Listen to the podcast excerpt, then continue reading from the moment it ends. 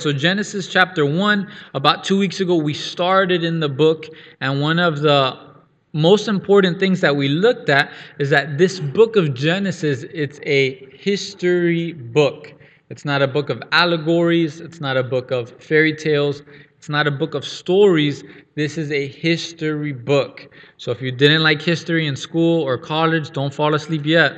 But that's what this book of Genesis is. It's God giving Moses a pretty story of how things began, but it's God speaking through Moses to pen down the exact way this whole universe and mankind began. One of the questions we kept mentioning last time we were together was who is the boss, right? Who is the boss, not only in your marriage, not only in your family, but in your life? Who's the one that dictates the rules? Who's the one that dictates what's important and what's not important.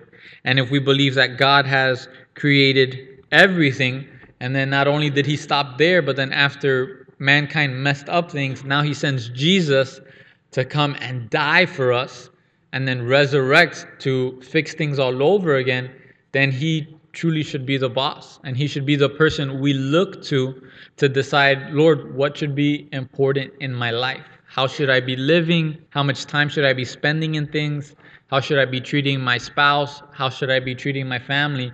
Lord, whatever you say goes. And hopefully, if you're here, especially if you're here and you say, hey, I'm a Christian, uh, when I die, I'm going to heaven, hopefully that's how you live, is that the Lord is the boss of your life. And what He says is good, you say is good. And what He says is bad, you say is bad. So we're here in Genesis. Last time, we looked at the first six and a half days together, and now we took a break, and now so we can focus in on his creation of mankind and what that looks like. So we can begin in verse 26, Genesis chapter 1.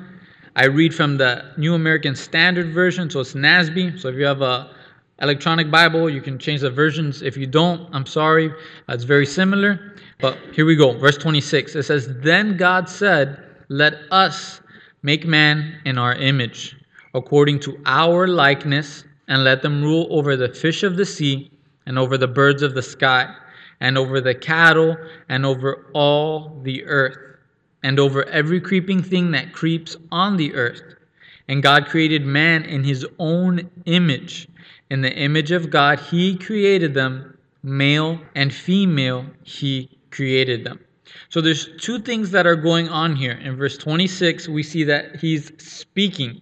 He's speaking first and foremost. And then in verse 27, then it says he created. And this is different than anything that he has created so far. He has either just spoken it into existence, let there be light, and there was light, or he said, let's have this, and there was that, or he would create things. Those are the two things he was doing. This is the first time where he stops to communicate with one another. Again, the word here, let us, it's not speaking, some people say that it's God speaking with all the angels around him. But if you look at scripture, we know that God makes a strict line for where God is, where man is, where angels are, and where the rest of creation is. So we're not made in the likeness of angels. What we are made in is in the likeness of God. God, the let us, is the Trinity. God the Father, God the Son, God the Holy Spirit. It's the same word in Hebrew as in verse 1 in the beginning, God. It's that word Elohim. It's a multiple. It's talking about the Trinity going on there. So, God the Father, God the Son, God the Holy Spirit, they're in a sense speaking to one another, saying, hey, this is what we're going to do. We're going to now create man, and we're going to create them in our image and in our likeness. When he mentions that, it's saying that he's going to make man with the resemblance or similarities to God. And this sentence, in and of itself, it should do something in our heart to show us and reveal to us that man is the pinnacle of creation. Man is the pinnacle of creation. Man is set apart, far apart from the rest of creation, from the rest of animals, from the rest of the universe, from the stars, from the planet. Man is set up at a different level. Here, God, He's saving His best for last. This is the last thing He creates ever, right? This is the last thing He creates here at the end of the sixth day. And what this should show us, what this should do to us, is that it should create a value of human life that is higher than everything else. Because again, nothing else is made in the image of God. Your dog, it's not made in the image of God. Creation is not made in the image of God. And thus, no life should be protected as much or valued as much as human life. That throughout the Ten Commandments, there's two relationships that God is pointing to to make sure that we're doing things right. And it's our relationship with God, making sure our relationship with God is right.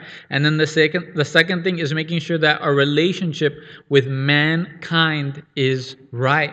That's what he's done. When he sets man up and he says, I'm going to make them in my image and in my likeness, there should be a new value that we look at that person that's really slow at the register that we're trying to get out of, right?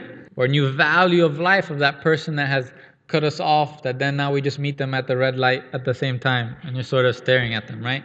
There should be a new value for everyone around you. Because just as, yeah, it's easy for me to say, yeah, I'm made in the image of God. Yeah, I'm in his likeness. But the person next to you that you can't stand or the relative that you can't stand, they are made in the image of God just like you. And just like God, we have a mini trinity, if you will. We're built of a body, a soul, and a spirit. David Guzik, he says, man alone possesses personality, morality, and spirituality. That word personality, it's having knowledge, feelings, and a will. You know, some of us may say my dog or cat, they have a great personality, you know, they may have a bad personality. They definitely don't have a morality or spirituality, right? That word morality, it's the ability to make moral judgments, to have a conscience, to say, is this right? Is this just? I don't know if any of your pets are able to do that, or any of my pets. The spirituality, it's knowing that the purpose for man is to have communion with God. That's why we were created, is to have this relationship and friendship with God. And the only way we're able to spend time with Him, the only way we're able to communicate with Him is on this spiritual level. This is how we communicate with God, is at this spiritual level. It's when we spend time alone reading God's Word. It's when we spend time worshiping Him, whether it's in song or writing or however you may be worshiping it. It's in times of prayer. That's how you're able to communicate with God and family. That's why you were created. That's why we were created. So if we're not tapping into that, if we're not doing that, we're not going to be satisfied. We're not going to be satisfied. We're not going to have peace. And there's probably going to be a lot of turbulence and pain uh, set up in our lives. You see, the other awesome thing is because we're made in the image of Christ, it makes room for Jesus to come down as a man to die for our sins, right? Throughout the Old Testament, they would never sacrifice a human for their sins. What they would sacrifice was a goat or an ox or doves. So Christ, he didn't come as a dove to die for our sins. He didn't come as the red heifer to die for our sins. He came as a human were made in his same likeness. Another interesting thing to look at, let's turn to Colossians chapter 3, is that originally when he makes man, he makes us in righteousness and he makes us in holiness. Colossians chapter 3.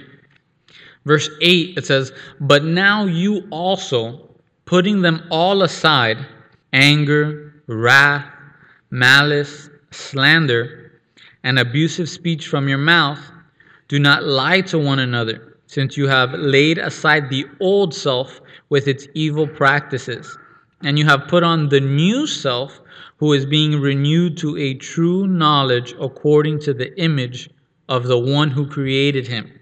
A renewal in which there is no distinction between Greek and Jew, circumcised and uncircumcised, barbarian and Scythian slave and freeman, but Christ is all and in all. So God, He creates us in perfection, then man sins, falls short of the glory of God, but now Jesus Christ comes back to live and die and resurrect so that now we can put on Christ.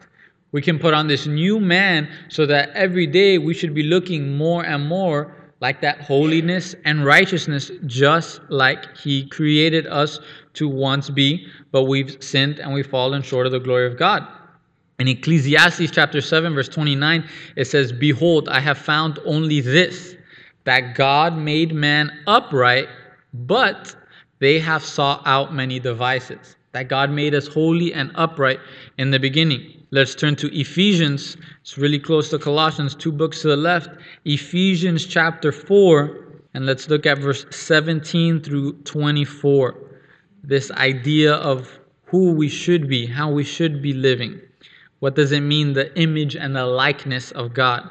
Ephesians chapter 4, verse 17, it says, So this I say and affirm together with the Lord, that you walk no longer just as the Gentiles also walk in the futility of their mind, being darkened in their understanding, excluded from the life of God because of the ignorance that is in them, because of the hardness of their heart. And they, having become callous, have given themselves over to sensuality for the practice of every kind of impurity with greediness. But you did not learn Christ in this way. If indeed you have heard him and have been taught in him, just as truth is in Jesus, that in reference to your former manner of life, you lay aside the old self which is being corrupted in accordance with the lusts of deceit, and that you be renewed in the spirit of your mind, and put on the new self, which is in the likeness of God, has been created in righteousness and holiness of the truth. Again, as God creates man in his image, in his likeness, right? Many of us, we look like our dad or we look like our mom, we look like that great grand aunt that we never met that they show you the picture and you're freaking out because that's what you look like. That's what it's talking about here. That as God creates us, He made us to look like Him. That word Christian is a little Christ, right? A mini me, a little puppet, a little character that looks just like Christ. That's how we should be living. That's how we should be acting. So, as God creates man to be holy and righteous, just like Himself, then man falls and sins and falls short of his glory. But throughout this process of sin, the world has started to stain and the world has started to become more and more weak in that resemblance that we once had looking like God. But because of the work of Jesus on the cross and his resurrection, when we repent and truly repent, right? There's a difference between repentance and confession. A lot of times you say repent and you just go and you say you're sorry to someone. Oh, I repented. That's not repentance, that is confession. Repentance is not only when you say something is wrong, not only you say I messed up and I did wrong, but now you live your life going after that which is right and not after that which you said was wrong. There's a great difference between confession and repentance. And sometimes we blur the line of those two things, and they are not the same. They're not the same. You can't be driving north on I 95 and saying, Oh, I messed up. I'm trying to go to Key Largo and I messed up. And you just keep going north. There's no repentance in that whatsoever. It's when you say it, you state it, you turn on your turning signal, because we all do that, right? And you get off the exit and then you get back on and you go south. That is what repentance looks like. And now when we come and we repent to God and we turn to God, we can now be renewed each and every day to look more and more like God, to look more like Him, to look more like His holiness, and look more like His righteousness. And family, is that what is happening in you? Right? When you wake up in the morning, does your wife look at you and say, You look more like Jesus today, right? Be a little corny, maybe a little weird, but that's what should be going on. That's what should be going on. That each day that you live, you're looking more and more like Christ. You're looking more and more like His love. You're looking more and more like your love for God's Word. Do you have a love for God's Word? Do you have a love for God? Or do you say, I love God, but I can't stand His Word? Then you have no idea of who God is because He is His Word, right? Before anything existed, He was the Word, and then the Word became flesh. So if you love Jesus, you have to have a love for his word, whether you like school or whether you don't. I can't say that I absolutely love school or I love reading, but because I love God, man, I love his word and I'm refreshed and renewed when I study and when I read his word. We go back to Genesis chapter 1. Now we look at verse 27 and we see the creation process for mankind, all of mankind, beginning here. They've spoken about it, but now God is doing it. Verse 27 God created man in his own image. In the image of God, he created him, male and female, he created them. So God, he now creates man in his image. He says what he's going to do, and now he does it. And for us to be real and honest with ourselves, there's no pause or break here in verse 27 or verse 28. There's no insertion of evolution. There's no God spinning evolution and throwing it down onto earth to then begin a process. There's no other process except God willing man and woman into existence, into creation. That's it. And he deserves all the glory for that. And we shouldn't try to add or excuse anything for that and he very specifically creates them male and female. Just like he very specifically created each animal according to its kind and each plant according to its kind. And he very specifically put the water here and the land here. He very specifically put the heavens here and the earth here. And he very specifically creates them male and female.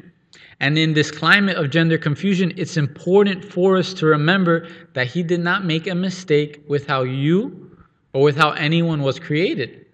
Right? The Lord doesn't just stand there, oh man, how did that guy become a girl in the womb? That was supposed to be a guy. What happened, right? That doesn't happen with the Lord.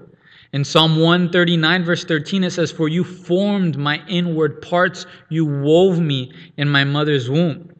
Psalm 22, verse 9 says, You are he who brought me forth from the womb. Psalm 71, verse 6, By you I have been sustained from my birth. You are he who took me from my mother's womb, and my praise is continually of you.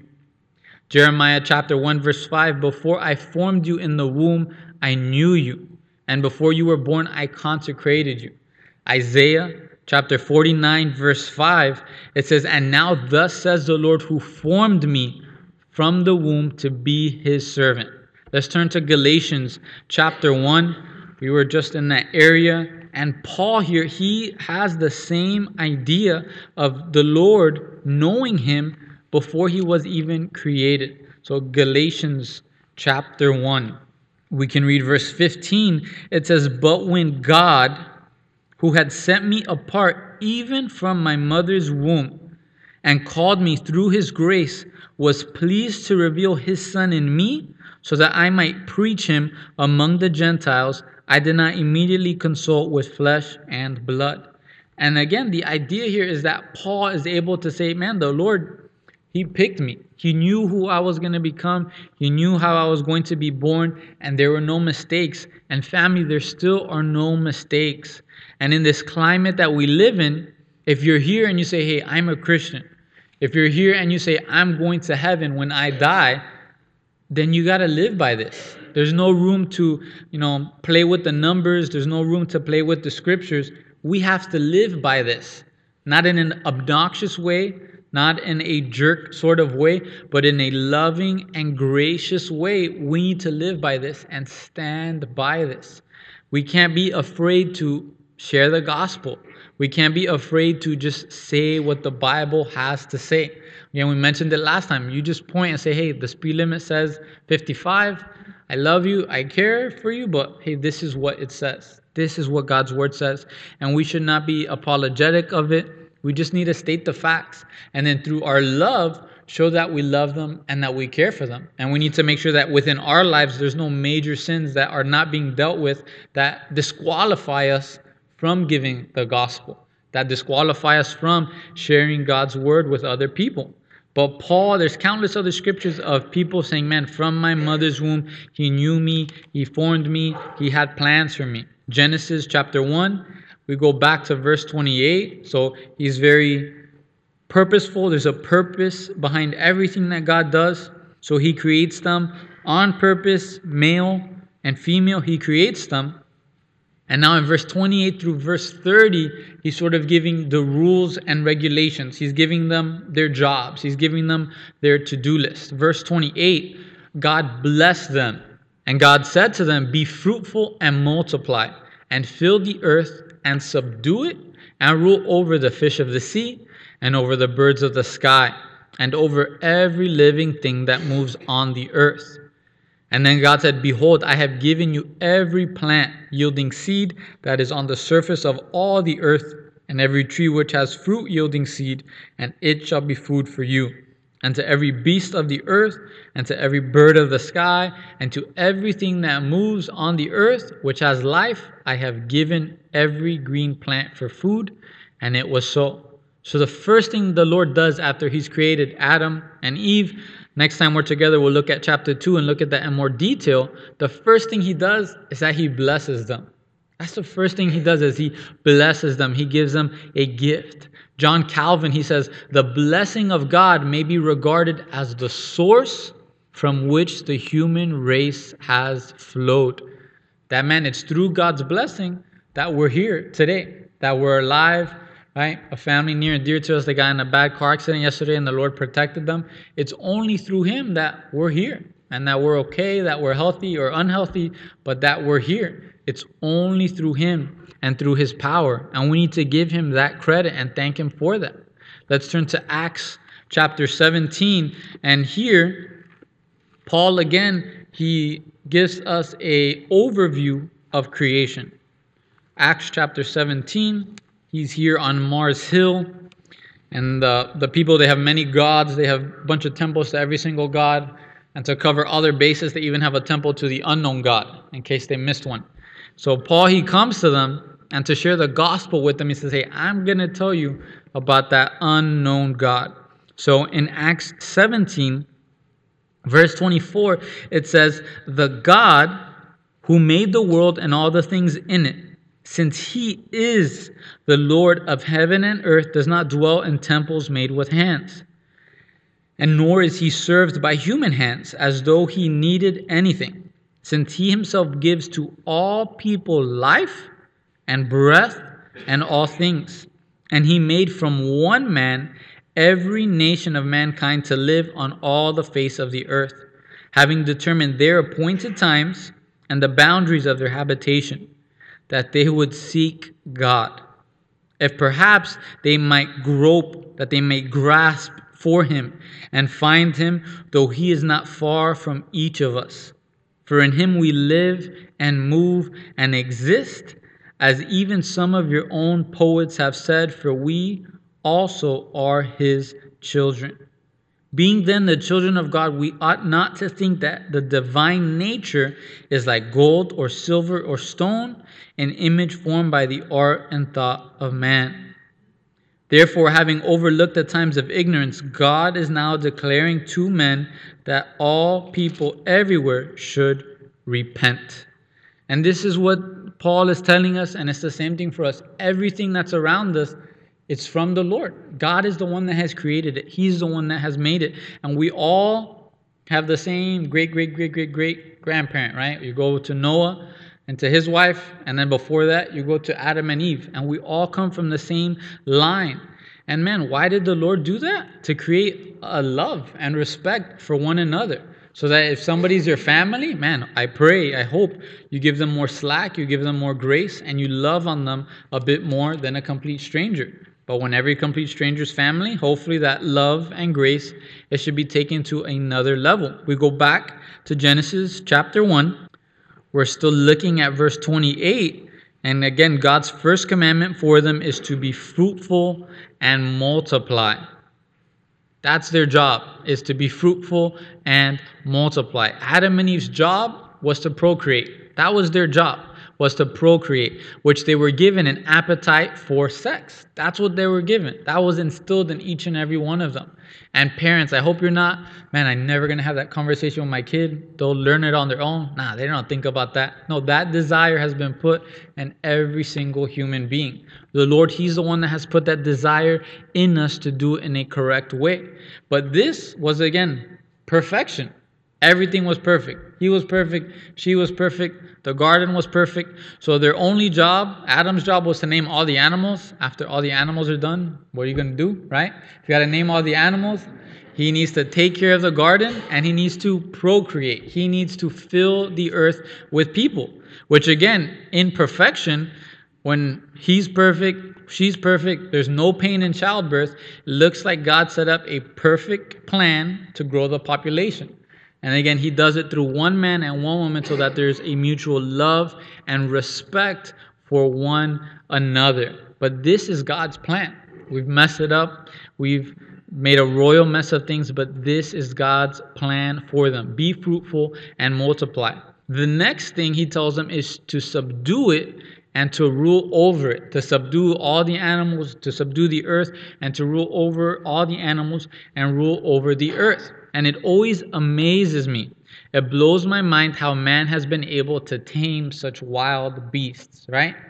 Whether you're just, man, you love animals and you want them to be your friend, whether you want to train every single animal and tell them what to do, wherever you lie on the fence, you still got to give people their respect and their props, right? Who was the first guy that looked at a lion and said, I'm going to train that thing and I'm going to tell it what to do, right?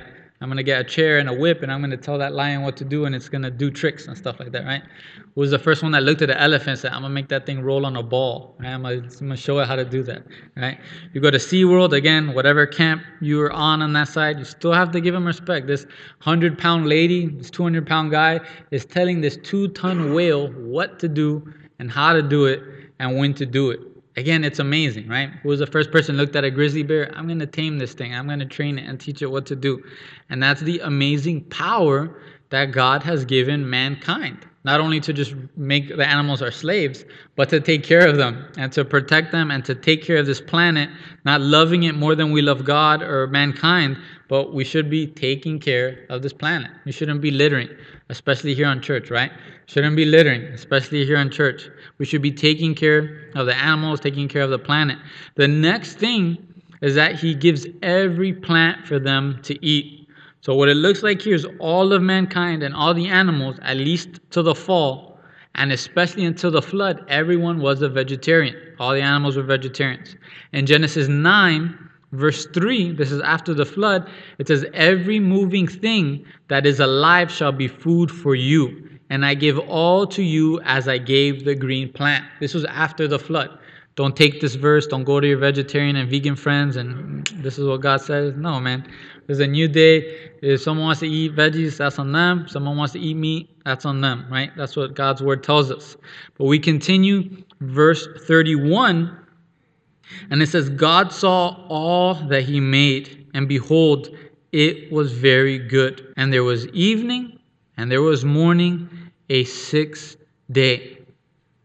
Again, after he makes man, after he's made all of creation, he looks at it and he says, Man, this is very good. And it tells us, God's very specific. There was an evening and there was a morning, sixth day. Not an age, not a thousand years, not a lap or a gap. There is one morning, one evening, a sixth day. And may we be reminded at how amazing God truly is, right? Maybe you don't like being out in nature, you don't like the mosquitoes, you don't like the sun or getting sweaty, but man, you need to sit out in nature to realize how amazing God is. To look at creation and say, Wow, Lord, you are incredible. Psalm 33, verse 9 tells us, For he spoke and it was done. He commanded and it stood fast. Psalm 104, verse 24, it says, O Lord, how many are your works? In wisdom you have made them all. The earth is full of your possessions and is filled with your creatures.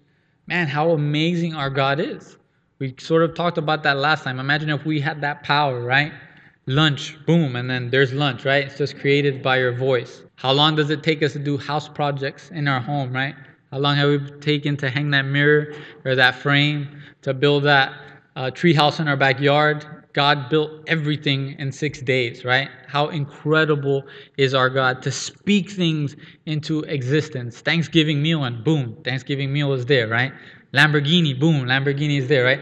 The power that our God has. And again, the love and the humility that He has, that He makes things perfect. We mess it up, and then He comes, He lives perfect, He dies, he resurrects to fix things all over again. The amazing and loving God that we serve. Chapter 2, Genesis, now we look at verse 1. And it says, Thus the heavens and the earth were completed, and all their host. Verse 2 we continue. It tells us, By the seventh day, God completed his work which he had done, and he rested on the seventh day from all his work which he had done. And that God blessed the seventh day, and he sanctified it, because in it he rested from all his work which God had created and God had made. So here, as it says, everything has been completed. The heavens, the earth, the whole universe is completed. It's saying God gave nature, mankind, creation, all its necessary parts. And he gave it all its necessary parts in six days. There was nothing missing. There was nothing lacking. There were no mistakes being made. There was no mess ups by God. He created it in perfection. In verse 2, we see that God has a seventh day, and now what he does is he takes a day off. He takes a day of rest. And why would the Lord of the universe, you know, do this? Was he just totally exhausted after six days, right? Spanning the stars with his hand, having to create Adam out of the dust, breathing life into him? Was he just exhausted after all of that? Did he create the seventh day just so he could go fishing, right? Is that why he created it? Did he create the seventh day just so after church he could go and watch the football game that's on TV, right? Why did God create this? Why did he do this? Let's turn to Isaiah uh, chapter 40 and we can answer some of these questions, not all of them, but some of them. Isaiah chapter 40. We'll look at verse 28 through 31, and it reads Do you not know and have you not heard that the everlasting God, the Lord, the creator of the ends of the earth, does not become weary or tired, and his understanding is inscrutable or mysterious? And he gives strength to the weary, and to him who lacks might, he increases power. Though youths grow weary and tired, and vigorous men stumble badly, yet those who wait for the Lord will gain new strength, and they will mount up with wings like eagles, and they will run and not get tired. They will walk and not become weary. And family, we're assured it was not because God was tired.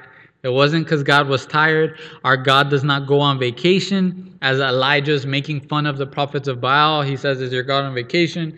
Is your God using the restroom? You know, where's your God? What is he doing? Our God doesn't do any of those things. If we had more time, we'd look at all the scriptures that show us that he's always praying for us. He's always making intercession for us. He's always looking to fight on behalf of us. He's looking to and fro to see someone who's living righteously and for Him. So, our God, it's not because He is tired, but He's giving us this day of rest to model something for us. He's trying to reveal something that each and every one of us need because He's the Creator. Again, He's the Creator. He's the one that made the game, He's the one that made the rules. So we got to listen. We need to obey, or we need to realize I'm just in absolute rebellion against God, and I'm just trying to make up any sort of excuse or reason that this world has come into existence so I don't have to think about the creator of the rules. That's the two things that we need to come to in our lives. But he makes the seventh day, he blesses it, and then he also sanctifies it. And there's no other day throughout the course of creation that's both blessed and sanctified. Let's turn to Mark chapter 2, because throughout religion, people have gotten the whole idea of the Sabbath, and it's gotten really crazy on both ends of the spectrum. Mark chapter 2, here the Pharisees, the priests, they're angry at Jesus and his disciples because they need some food and they're just grabbing some wheat out in the fields, and you're not supposed to work on the Sabbath according to Jewish tradition and the laws that they have made and created. But in Mark chapter 2, verse 27, Jesus is answering them and he says, The Sabbath was made for man and not man for the Sabbath. So the Son of Man is Lord even of the Sabbath. Again, family, God created us to need rest. God created us to need to stop and rest, not just on the couch watching TV, because then He wouldn't have sanctified it, right? Things on TV, they're definitely not sanctified. But He sanctifies it so that we would spend time with Him. That's why He's created this day. He's created this day to give us a day of rest and a day to focus on worshiping the creator of heaven and earth, and hopefully the champion of our salvation. That's why he's created this day. Robert Jamieson, he says it is a wise and beneficent law, affording that regular interval of rest, which the physical nature of man and animals employed in his service requires, right? We need rest. You can only go so many days with no sleep or four hours of sleep before nobody wants to be around you, right? There's a there's a certain level where it's like, man, go take a nap, right? You're not you when you're hungry. Go go relax and then come back when you're done. How much more so spiritually when we go a day or four days or a week, right, without spending time and eating God's word or resting in God's word? How much more do people not want to be with us, right? Man, you're definitely not as loving as you usually are. You're not as gracious or merciful as you usually are. You need to go spend time with the Lord. Continuing with this quote, he says, The neglect of which brings both to premature decay. Moreover, it secures an appointed season for religious worship. And if it was necessary in a state of prime evil innocence, how much more so now? When mankind has a strong tendency to forget God and his claims. How much more do we need this rest now? Again, God, he puts this day of rest when what was Adam and Eve's job? Name the animals, take care of a perfect garden, and procreate and make babies. And he still gave them a day off. They have a perfect job in a perfect world, and they still needed a day to spend time with God and a day to rest. And I think if we're all honest with ourselves, we create more work for ourselves. We create more busyness for ourselves because, in the state of busyness, we're able to create so much noise that we're not in touch with reality, right? The most dangerous place for each and every one of us is when it's silent, right? You're at church and the speaker doesn't say anything for a couple seconds. And man, man, he says it gets awkward, right? Yes, sir. It gets awkward, it gets tough. And that's the way things are. But God has created this day of rest so that we can be real with man. Where am I at with the Lord? How am I doing as a student? How am I doing as a son or a daughter? How am I doing as a father, as a spouse? How am I doing? And we need this time of rest and relaxation, not just to chill and watch TV and be on our phone, because that's not resting, right? If we're honest with ourselves, there's no rest when we're just on our phone or when we're just watching TV or on the computer or even watching a movie. We may be chill, we may be numb, we may be hanging out, but we are not resting when we do those things. We rest truly when we're in God's Word, when we're in prayer, when you're out in nature and just, man, taking in God, and also when you come to church. Let's turn to Colossians chapter 2, being reminded of the ends of the spectrum of the Sabbath. Colossians chapter 2. Colossians 2, verse 16, it tells us, Therefore, no one is to act as your judge in regard to food or drink, or in respect to festival or a new moon or a Sabbath day things which are a mere shadow of what is to come, but the substance belongs to Christ. We need to be careful because there's many religions that instead of creating a day of rest to spend time with God and to relax, they add more laws, they add more rules, they add more regulations. Again, if you're a Orthodox Jew in Israel and sometimes in Miami Beach, there's two different elevators. And there's a Sabbath elevator. And what the Sabbath elevator does is it stops at every floor so you don't have to press a button. Because if you push the button, it ignites fire. And if fire is ignited, you've broken the Sabbath. Right? That's how strict and tough they are. You came here, most of you, you drove here, and that's how you got to church. If you're very strict, you can't drive. Because when you turn on the car, you're striking fire. And when you strike fire, you break the Sabbath. So imagine having to walk here, you guys that have kids, imagine walking here with your three kids, four kids to come to church. There'd be no Sabbath. There'd definitely be no rest if that was the case. And we need to be careful not adding so many rules and regulations. The Sabbath has to be Sunday, the Sabbath has to be Saturday. No. Just as we looked at Mark chapter 2, Jesus says, I am the Lord of the Sabbath. But we also need to be careful because we can swing to the other edge of the pendulum, right? Where we say, hey, Adam and Eve, they didn't have a church, they were just in nature. So my Sabbath is going fishing, right? That's how I, that's my Sabbath. I'm out in the ocean, out in nature. That's my Sabbath. Or I'm out in the woods, or I'm out doing this, and that's my Sabbath. Adam and Eve, they were together, so I just stay at home with my spouse, and that's my Sabbath. No, let's turn to Hebrews chapter 10, and then we'll look at Hebrews chapter 4. Hebrews 10, we'll start in verse 23. It tells us, Let us hold fast the confession of our hope without wavering. For he who promised is faithful. And let us consider how to stimulate one another to love and good deeds, not forsaking our own assembling together, as is the habit of some, but encouraging one another, and all the more as you see the day drawing near. Verse 26 For if we go on sinning willfully after receiving the knowledge of the truth, there no longer remains a sacrifice for sins, but a terrifying expectation of judgment and the fury of fire which will consume the adversaries.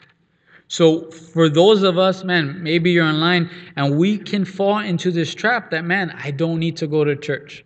I don't need to go to church. Or some of us, we fall into the trap that I just slip into church halfway through worship and then I slip out through worship with the worship, right?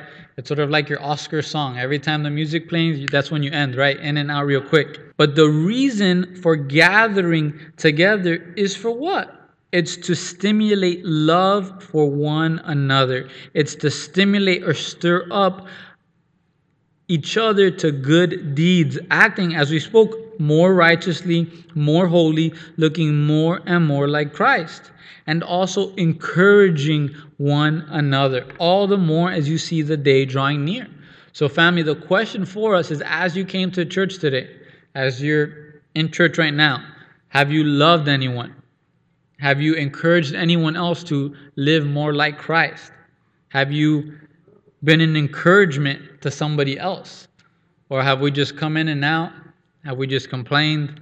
Have we just talked about the Dolphins or the Marlins? Right? What are we doing when we come here to church? And that's so important for us that He's created the Sabbath to worship Him, but also the body to build up the body, to edify one another, to build one another up. That as we love on one another and encourage one another, we're looking more and more like Jesus. We're looking more and more like God. And it says there, especially as you see the day drawing near, the day of Christ's return. We look at Hebrews chapter 4, verse 1 through 3, and then we'll jump down to verse 9. It says, Therefore, let us fear while a promise remains of entering his rest. Any one of you may seem to have come short of it. For indeed, we have had good news preached to us, just as they also. But the word they heard did not profit them because it was not united by faith in those who heard it. For we who have believed entered into that rest, just as he said, As I swore in my wrath, they shall not enter into my rest, although his works were finished from the foundations of the world. Now we jump down to verse 9, and it tells us, So there remains a Sabbath rest for the people of God. For the one who has entered his rest has himself also rested from his works, as God did for us. Therefore, let us be diligent. Let's work hard to enter that rest so that no one will fall through following the same example of disobedience. For the word of God, it's living, it's active, it's sharper than any two edged sword. It pierces as far as the division of the soul and spirit, both of the joints and the marrow, and it's able to judge the thoughts and intentions of the heart and there is no creature hidden from his sight, but all things are open and laid bare to the eyes of him with whom we have to do. And family, may we enter into that rest. And it takes hard work, right? I think we all can agree between our phones, our computers, our jobs, the social aspects of life, the things going on with our family and kids. It's hard to set aside time to just sit without any distraction and read God's word. It's hard to come to church on a consistent basis. It's hard to come to church and not just, man, I'm so tired, I want to run in and out and do nothing else. Man, family, may we be working to enter into that rest because that's the only way you're going to have rest. That's the only way you're going to feel satisfied in this life is having that relationship and friendship with God. That we talked about in the beginning. That is why He created mankind. And so that we would have a friendship and relationship with Him. And we look for anything but Him as that rest. And we need to be careful with that. It's not the TV, it's not the drinking, it's not the drugs, it's not the games, it's not the nature. He and He alone is that rest. It's only in Him where you're going to actually leave feeling more refreshed and renewed.